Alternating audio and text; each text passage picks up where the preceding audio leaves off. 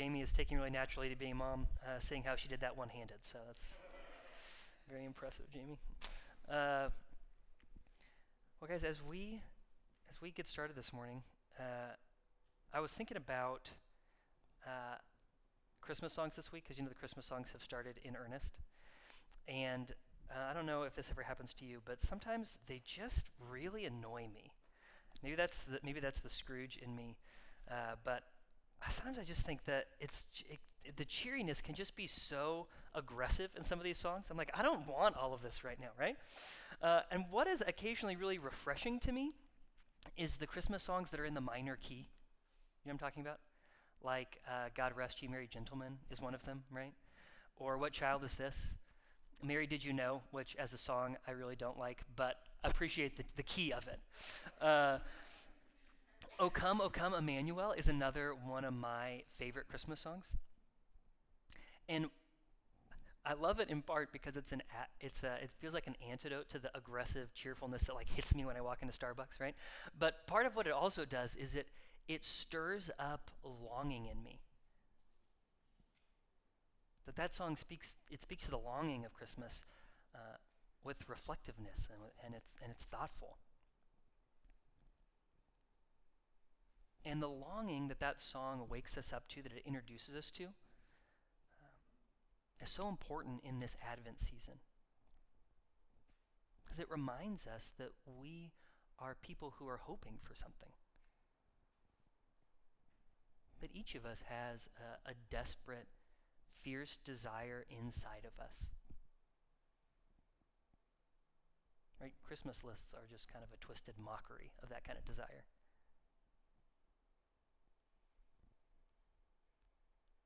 And one of the gifts of the Advent season is us slowing down collectively and training our attention on the longing, the waiting, the anticipating that is in, in each of our hearts. It's a time that we wake up our sleepy hearts, our dulled hearts, our numbed and medicated hearts to remind us that we're, that we're people who long for something more. And that longing, uh, it takes courage for us to engage in it, doesn't it? Because to long for something means that there's something that we want that we don't have. It's an acknowledgement that there's a distance between where we are and where we would like to be. And that distance is pain.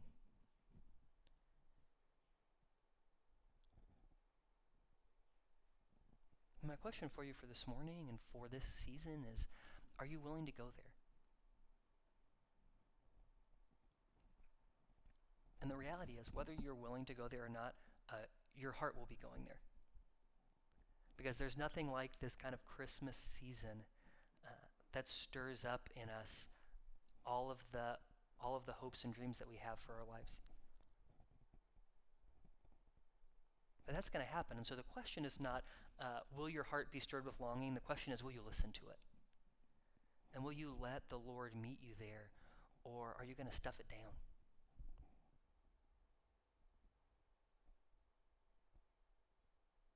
And the text that we're in this morning uh, speaks to those things, to the context of Christmas, the truth of Christmas, as well as to the terror of Christmas uh, and our hope and our, our hope for the triumph of Christmas. So if you have your Bibles, you can flip with me to Matthew. We'll get it up on the screen as well. We're going to be in Matthew 2.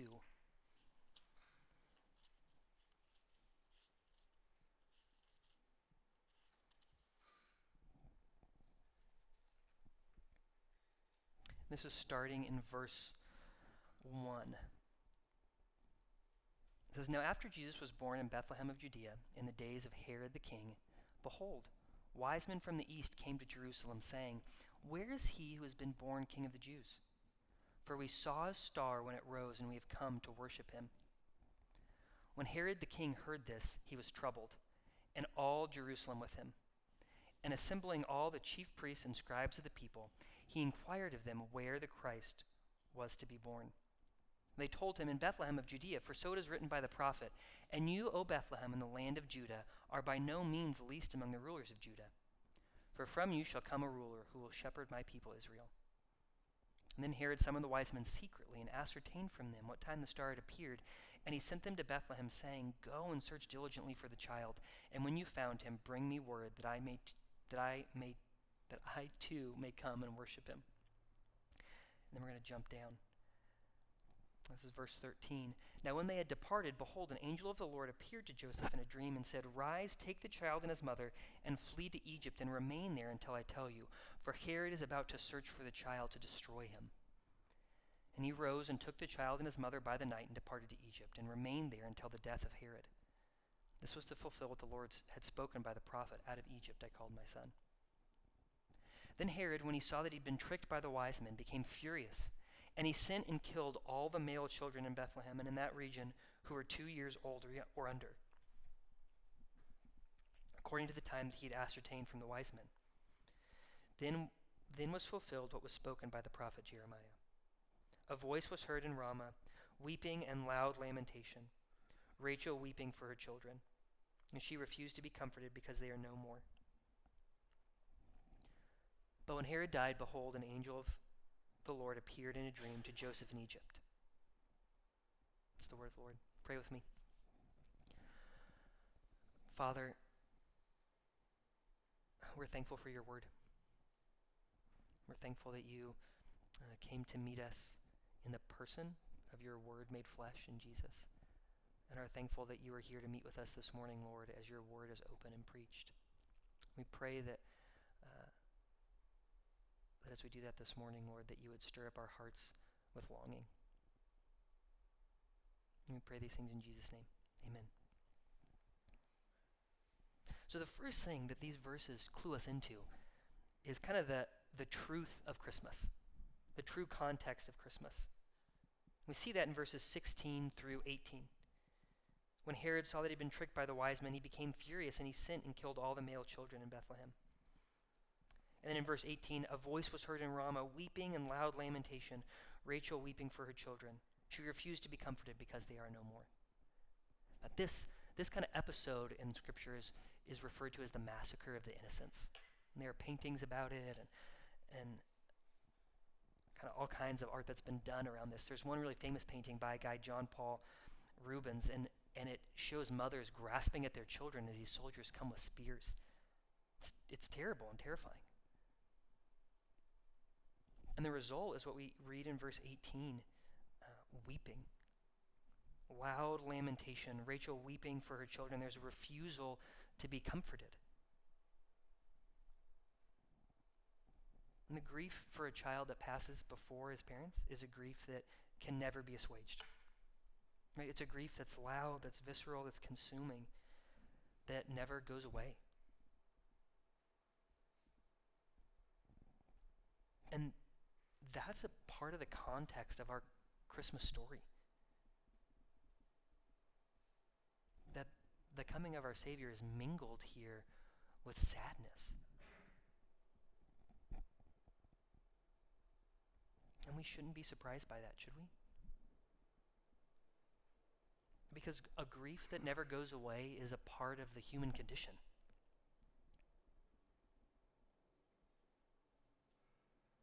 That if you uh, aren't sad, if there aren't things in your life that make you sad, it means that you are totally disconnected from your heart, from other people, from the Lord. Because being a person in this world is hard. And it brings grief and sadness into our lives. That we all have all kinds of grief. And think about it kind of in this season specifically, the way the grief of broken relationships uh, comes kind of to the forefront of our minds, right? Whether that's with family or with friends. But it's not just grief of broken relationships, it's all kinds of grief.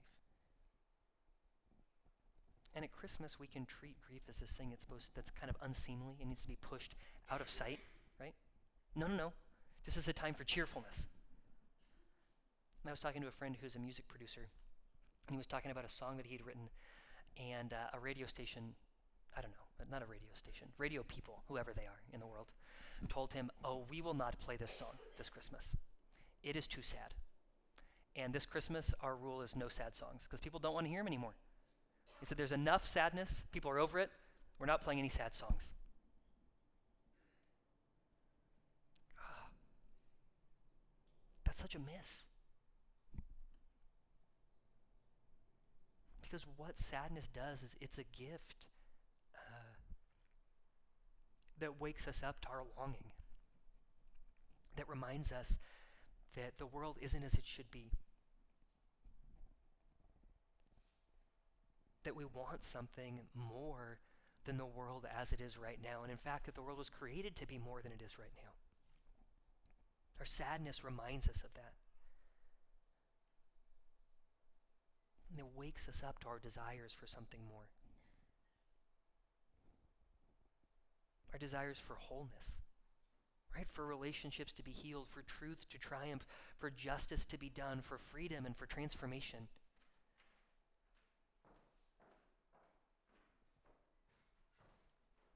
And then if our sadness isn't waking us up to those things, that we re- then we replace that longing with longing for stuff or for experiences or for this time to be over so we can get into the next time, which is what?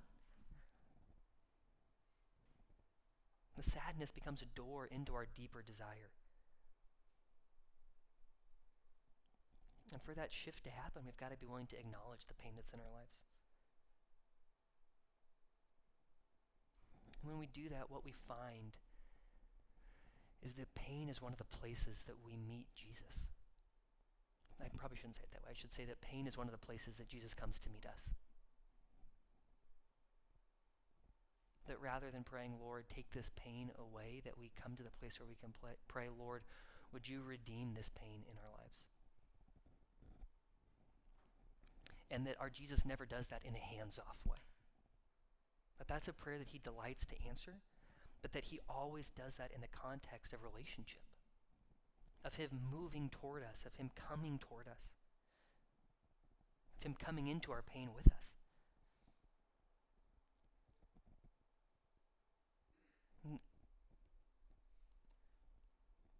And scriptures don't always have uh, the why answer for the evil and the suffering that we experience in our day to day lives. But what they do provide for us is the promise that in those places our God is with us. That he came as a baby, which means he came in total vulnerability, willing to accept and participate in that pain with us. That's the mystery and the majesty of the incarnation. And the weeping that we read about that happened around the Christmas story, these parents that are unconsolable, that weeping is a fulfillment because it shows that Christ has come to the right place. Because he's come to a world where people are in great and desperate need, and that he's come with tidings of comfort and joy. That's the true context of Christmas. what we also see in this passage is the terror of Christmas that Christ's coming brings comfort and joy into us, meets us in our sadness. But at the same time, his coming as a king can be a terrifying thing. We see that in verses 1 through 3 of this passage. Now, after Jesus was born in Bethlehem of Judea in the days of Herod the king, behold, wise men came from the east, saying, Where is he who has been born king of the Jews? For we saw a star when it rose and have come to worship him. And when Herod the king heard this, he was troubled, and all Jerusalem with him. That word troubled there, troubled is a pretty calm translation of what's a really intense word. That this word also means terrified, that Herod was terrified. He was terrified when he heard that there was a king who had been born in Bethlehem someone who had been born king of the Jews.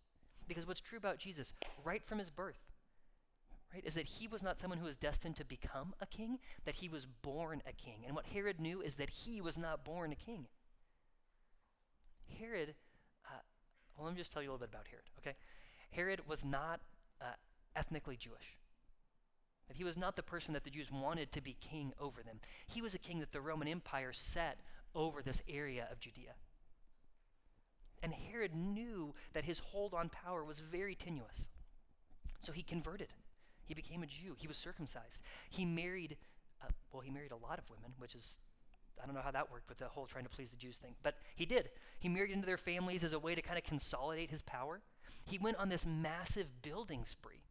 So the temple that we just talked about, right, in Nehemiah, when that temple was, was rebuilt, uh, what it says in Ezra is that the people wept when the temple was rebuilt.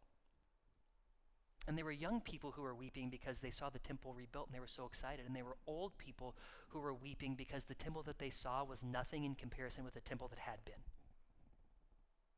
So, what Herod does 400 years later is he comes and he does a massive reno on the temple. He spends decades building it out and beautifying it, glorifying this, this temple. All as a way, right, of consolidating his power. And he rules for over 30 years, which is amazing longevity in this time of the world, in this highly troubled region. But what we find out is that all of these efforts to control his life, to amass power, to maintain power, didn't make him feel more secure. It made him more insecure. Outside of the biblical narrative, what we know is that uh, Herod killed at least three of his own sons because he saw them as a threat to his throne, along with other wives and relatives. Julius Caesar, who was uh, kind of ruling at the time, right? His, his joke was that he would rather be one of Herod's pigs than one of Herod's sons. That's how well known Herod's cruelty was.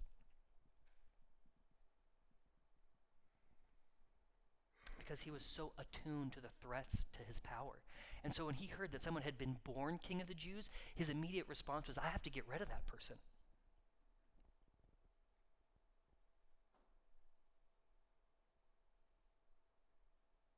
And because the wise men left and didn't tell him which baby it was specifically, he just swept them all up in a net.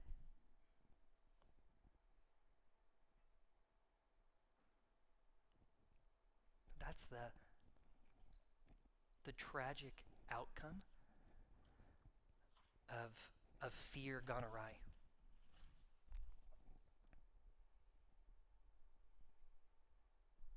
But Herod responds to this threat with gratuitous violence.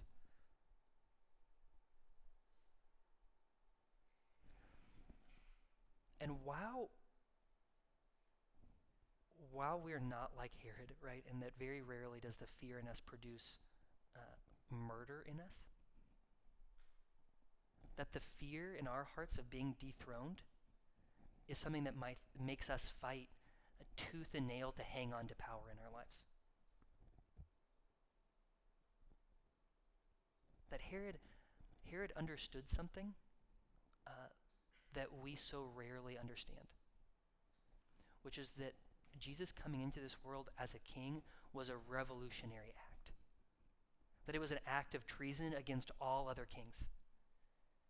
That Herod's view of this, though, his mistake, where he whiffed, is that his view of what Jesus was coming to do was too small. He thought Jesus was just coming to be a political king. And what he missed is that Jesus was coming to be a king that was far greater than all the political kings that would ever rule. That Jesus came to be a king to establish his kingship over all of our hearts, over all of human history. And that that kingship forces all of us off of our thrones. It forces us to reckon with the fact that none of us are as autonomous as we want to believe that we are.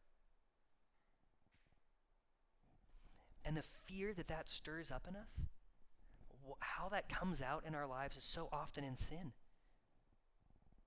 In our self focus, in our self justifying, in our self righteousness.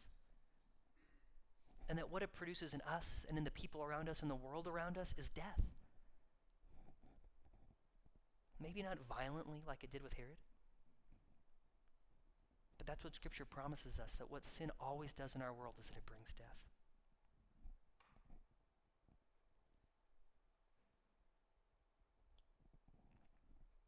But what if the anxiety and the fear that gets stirred up when we think about someone else coming in and being king over our lives is actually a reminder of the longing that is deep inside of all of our hearts?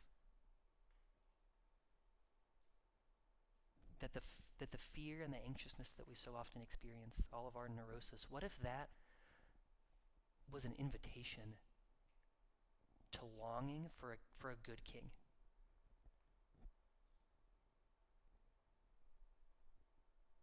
Because what's true about us as people is what we so desperately need is a good king. A king who will be over us, who will reign over us while keeping our all of our needs at heart.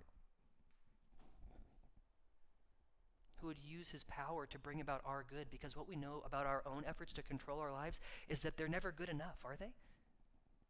That no matter how much control that we think that we have, we're never able to keep out the darkness and the sadness. So, what we're desperate for, what this story reminds us that we're desperate for, that we're longing for, is a good king.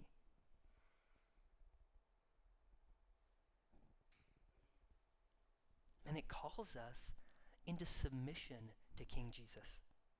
The question is not, will you let Jesus be king? Jesus is already king, right? He was born a king. That's true about him, that he sits enthroned on high at the right hand of the Father.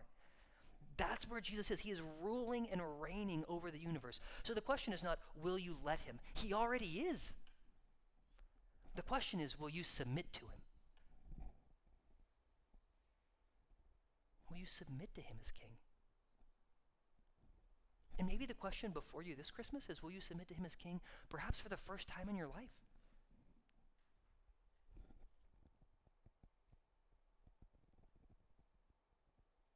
Maybe you're already in Christ. And the question for you is where in your life are you resisting the kingship of Jesus?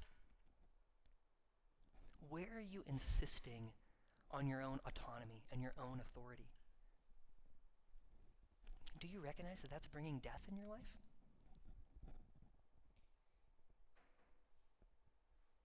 Right? Like, where, where in your life are you resisting forgiveness?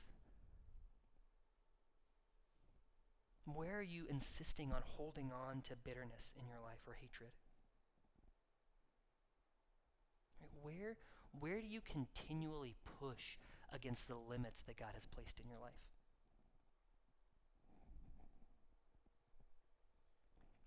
Like on your sexuality, on your money, on where you spend your time. Right? That God has give us, given us limits around those things as a gift. And, and are, there, are there places, maybe the, are there places, uh, where are the places is the better question. That you're saying to God, no, no, no, I, I, I don't want your authority there.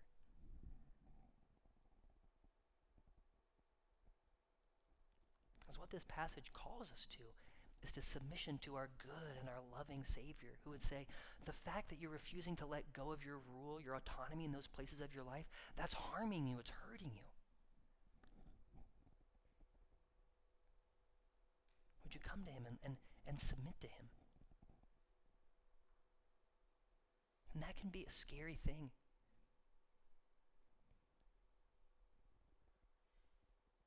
but it's something that's, that's worth doing because of what we see in this passage, that what it teaches us about the triumph of Christmas. We see it in verse 6. And you, O Bethlehem, in the land of Judah, are by no means least among the rulers of Judah. For from you shall come a ruler who will shepherd my people Israel. This is a description of our King Jesus. That he's a king and that he's a shepherd. And the promise is that nothing will get in God's way of bringing that about. That nothing can thwart God's plan of Jesus being king and of Jesus being a shepherd. And we see that kind of all throughout this narrative as, as, as God works to, to protect this innocent, vulnerable baby who is, who is Christ the King.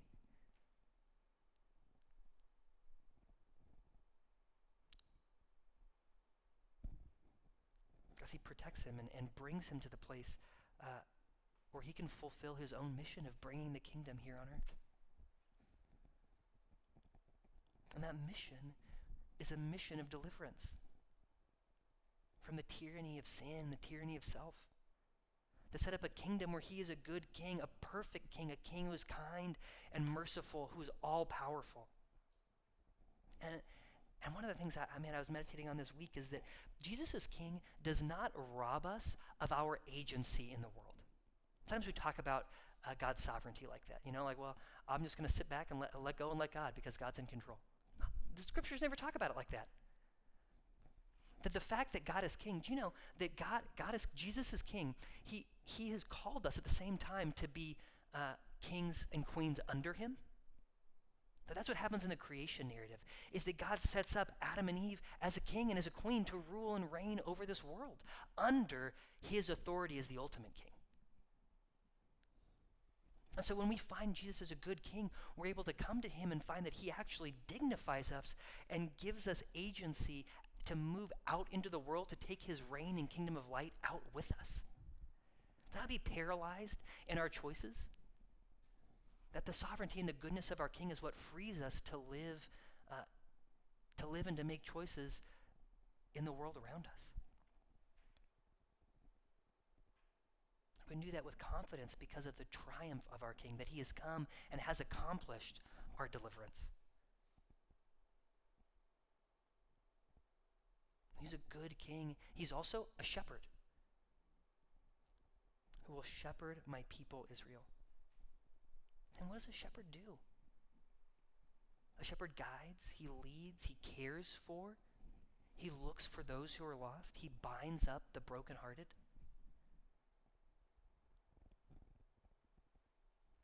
And what John tells us is that our good shepherd laid down his life for his sheep. That that's true about this, about this King Jesus. That's how we know that he can be trusted. That's how we know that he's good, is he laid down his life for us. And what Romans says is God who did not spare his, spare his own son but gave him up for us all, how will he not along with him graciously give us all things? That if Jesus was willing to go to the cross for you, and what that tells us, what that, what that allows us to dwell securely in, is that there is nothing that we can do, nothing that can separate us from the love that God has for you.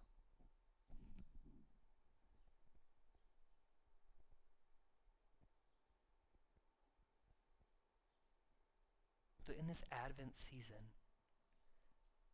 would you allow God to stir up your heart with longing? Would you be willing to look at the places that you feel sad? Be willing to ask God, God, what is that showing me? What is that teaching me about the longings of my heart?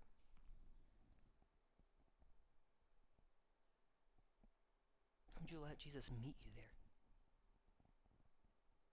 And would you let him stir up longing in you when you confront the fear and anxiety that you're experiencing in this season?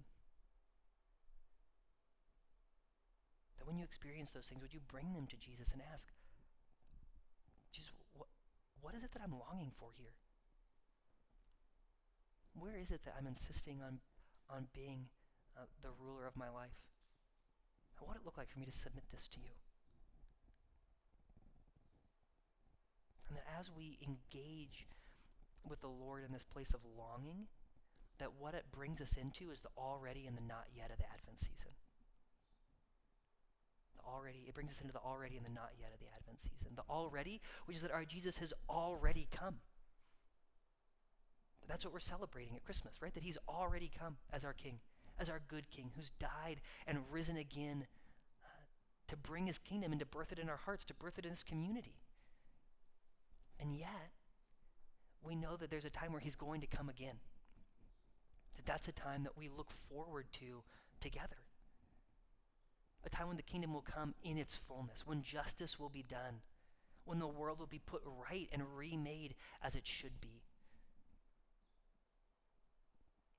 And our longing invites us to live in both of those places, in the already and in the not yet. Would you pray with me?